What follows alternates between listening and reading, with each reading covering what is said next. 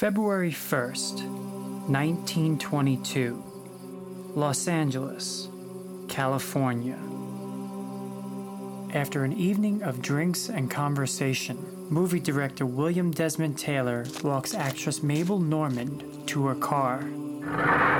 And then he walks back to his front door slowly.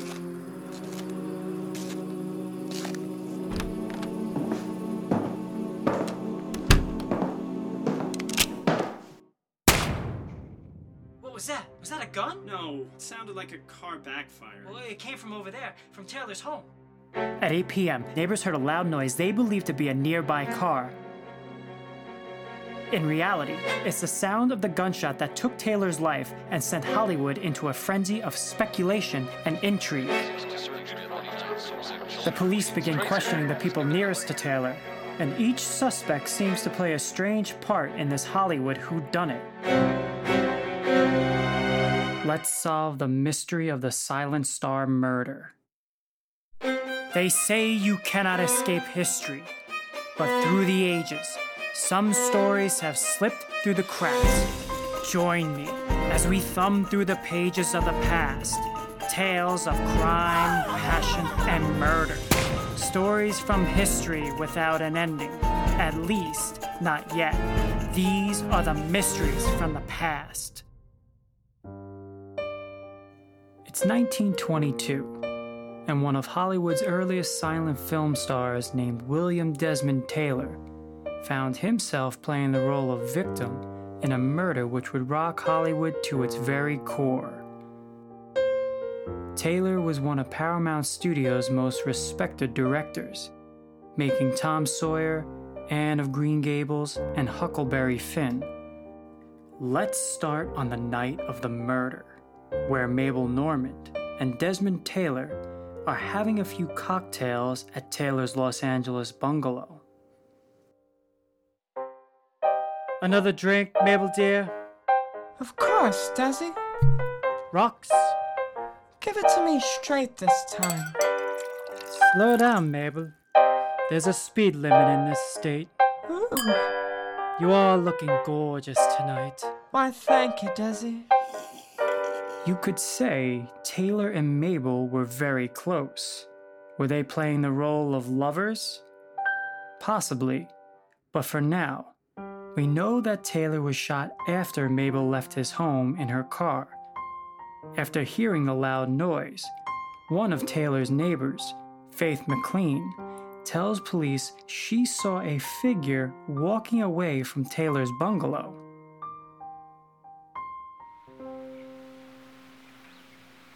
How old did he look? Oh, I don't know. I couldn't see their face.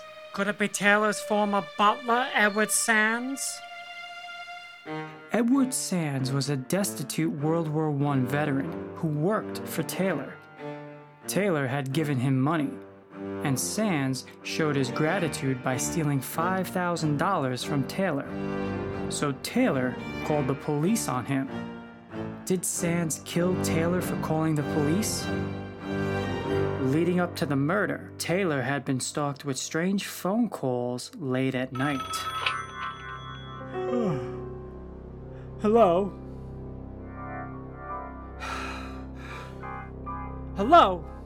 Who is this? Sands, is that you? Oh, no. That wasn't Edward Sands. I know what Edward looked like. It wasn't him. I'm positive. Is there anything you could tell us about this man that stuck out? A limp, perhaps? Something that might help us find him? Well, let me think now. No, not really. Oh, wait! I will tell you this. He was not panicked. He was very calm. A little too calm, if you ask me. Thanks, doll. Sands was a shady character, but he was signed in for work at a lumber yard in Oakland the day of the murder. Soon after the murder, Sands disappeared. Back to our first suspect, Mabel. We know that Mabel was the last known person to see Taylor alive, and probably not the one who pulled the trigger. But who was the calm man at Taylor's front door after the gunshot? And are they connected to Mabel in any way? We'll get there, but let's investigate the person who found Taylor's dead body. That man was Henry Peavy, Taylor's valet. Peavy worked for Taylor for six months prior to Taylor's murder in 1922.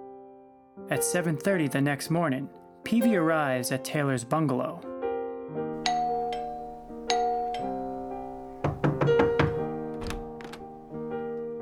Morning, Mr. Taylor. Mr. Taylor. Wake up. He turns Taylor's body over. Mr. Taylor? Mr. Taylor! Ah! What Peavy does next does not add up. When Peavy finds Taylor's dead body on the floor, Henry Peavy supposedly lets out a blood curdling scream and runs out of the house to call for help. But the first people to be called aren't the police. Paramount Studios, this is Charles Eyton. We got a problem, Mr. Eyton. Peavy? Instead of calling the LAPD, Peavy calls Paramount Studio representative Charles Eyton, where Taylor had been under contract. Charles Iton and two other men wearing trench coats and hats are the first on the scene. They immediately set to work cleaning up the house. Look at this mess. Throw out those liquor bottles and burn those letters. Let's clean this place up quickly, boys. It's also alleged that the Paramount people confiscate all of Taylor's personal letters and straighten up the room. Peavy shows the Paramount men out, leaving just William Desmond Taylor's lifeless body on the floor. You did the right thing by calling us first, Peavy. Now, call the police. Yes, sir, Mr. Eyton. By the time the police arrive, it is nearly impossible to tell what has transpired at the scene from the evidence at hand. A doctor inspects Taylor's murdered body and makes his diagnosis. Anything you can tell us, Doctor? Well, Detective, this man died of natural causes. Turn the body over. This man was shot in the back. Officer, where is that doctor? I don't know. He's gone. Well, find him! Now! One of the great mysteries of the Taylor murder case involves a strange doctor who police met at the scene of the crime. Nobody ever identified the mysterious doctor. If he was a doctor, it's hard to believe he could have misdiagnosed the bullet holes as a probable cause of death, don't you think? It is not likely that Peavy killed his boss Taylor, but his actions after he discovered the body do cast him in a strange light. Peavy had been deeply indebted to Taylor, and he had no alibi for the night of the murder. Henry Peavy and Edward Sands are still suspects, but remember our last eyewitness, Mabel Normand? It's time to take a look at her and see what we find. When police arrive at the crime scene after Peavy finally called them, they stumble upon someone upstairs rummaging through Taylor's drawers in an effort to retrieve personal letters. Freeze! Who are you? Mabel Normand, officer. What are you doing here? I, uh, I. Mabel returned to the scene of the crime to collect letters she had written to Taylor. Although her behavior seems illogical, Mabel would eventually be dismissed as a suspect. But police did uncover a dark secret about Mabel that might explain the calm man Faith McLean saw standing at Taylor's front door the night of the murder. Although there were rumors of an affair, police uncovered that Taylor had helped Mabel battle her drug addiction. Mabel was part of the fast crowd in Hollywood. When Taylor became an outspoken crusader against drugs in Hollywood, he made quite a few enemies who may have wanted to silence him. Did the drug dealers of Hollywood send a hitman to kill Taylor? In the days following Taylor's murder, police questioned some local underground thugs but found nothing to validate the hitman theory. But in a twist, straight out of a Hollywood love story, police began to question another young Hollywood actress, with evidence they found at Taylor's bungalow. Hey, detective, come look at what I found. Blonde hairs.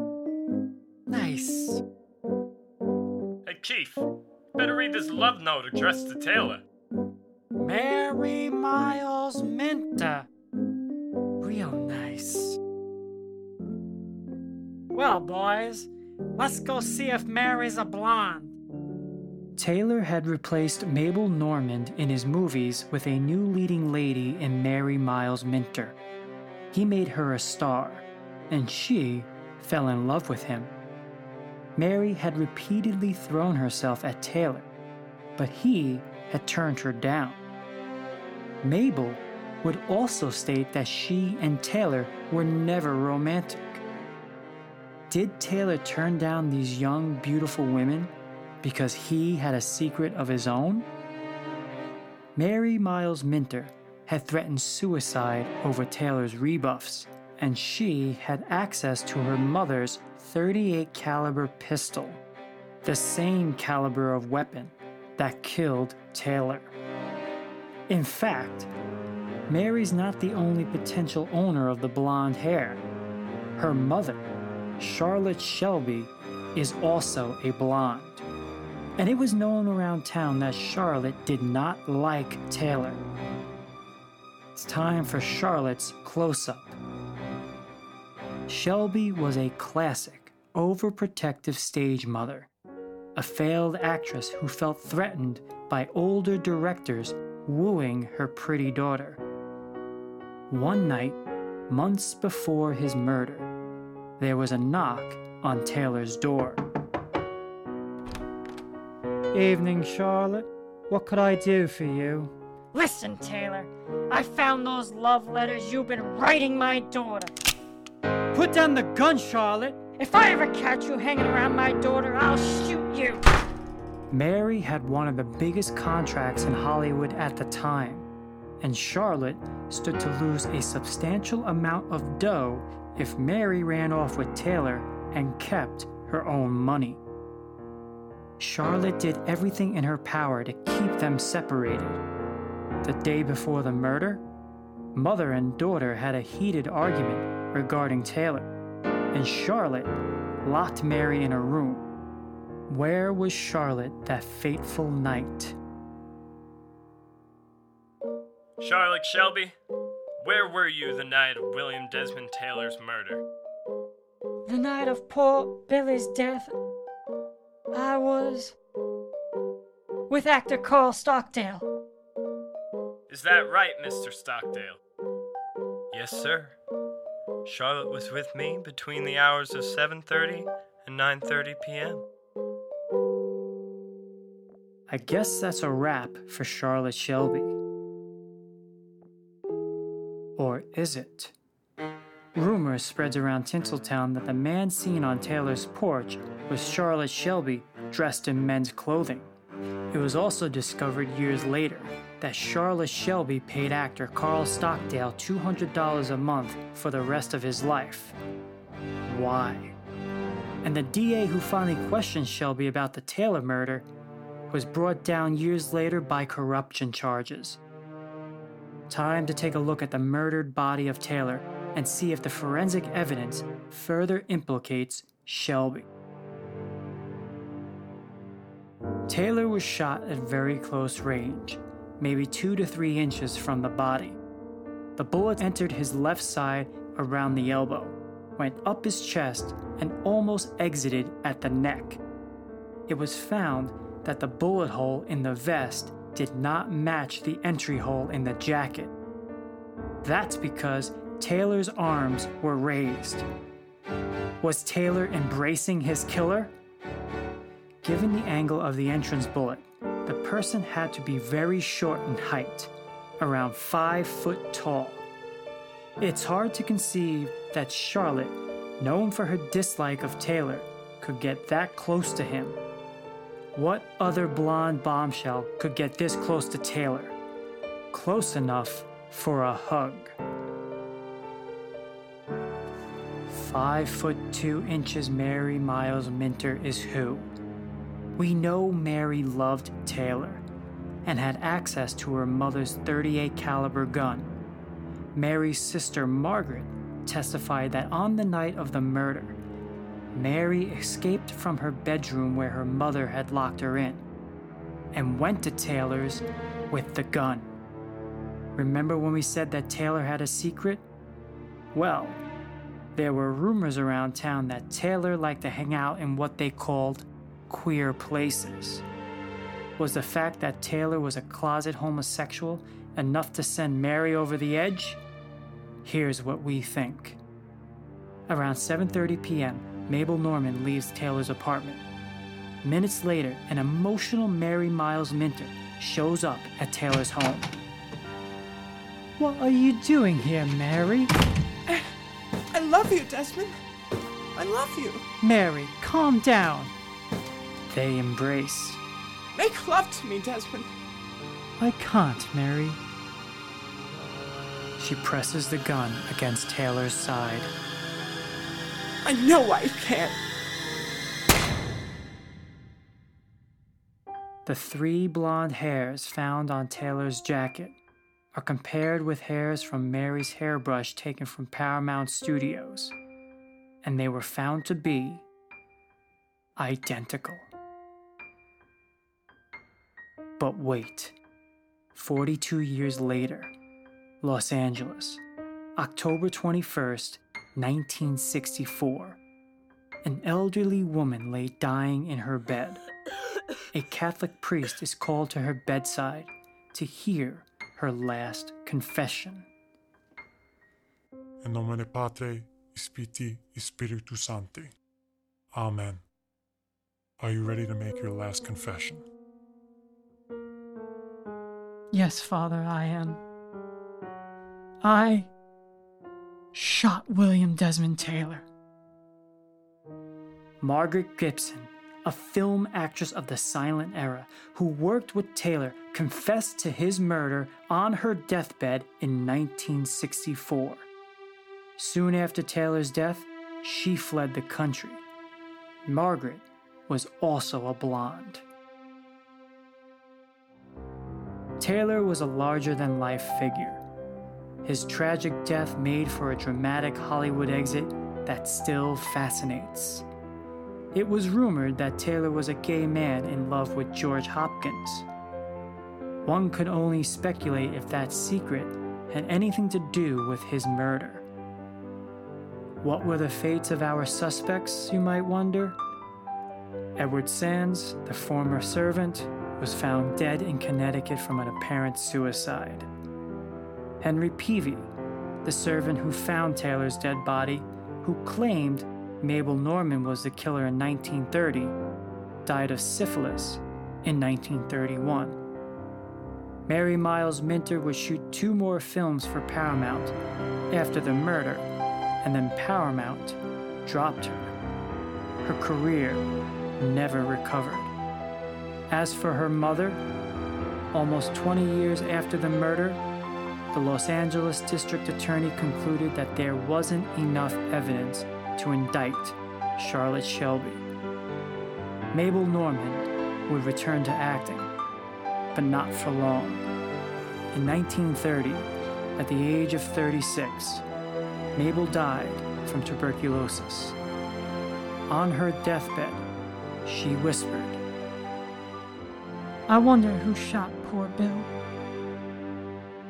We may never know who killed William Desmond Taylor. Who do you think played the role of murderer in this Hollywood mystery that might never get its close up?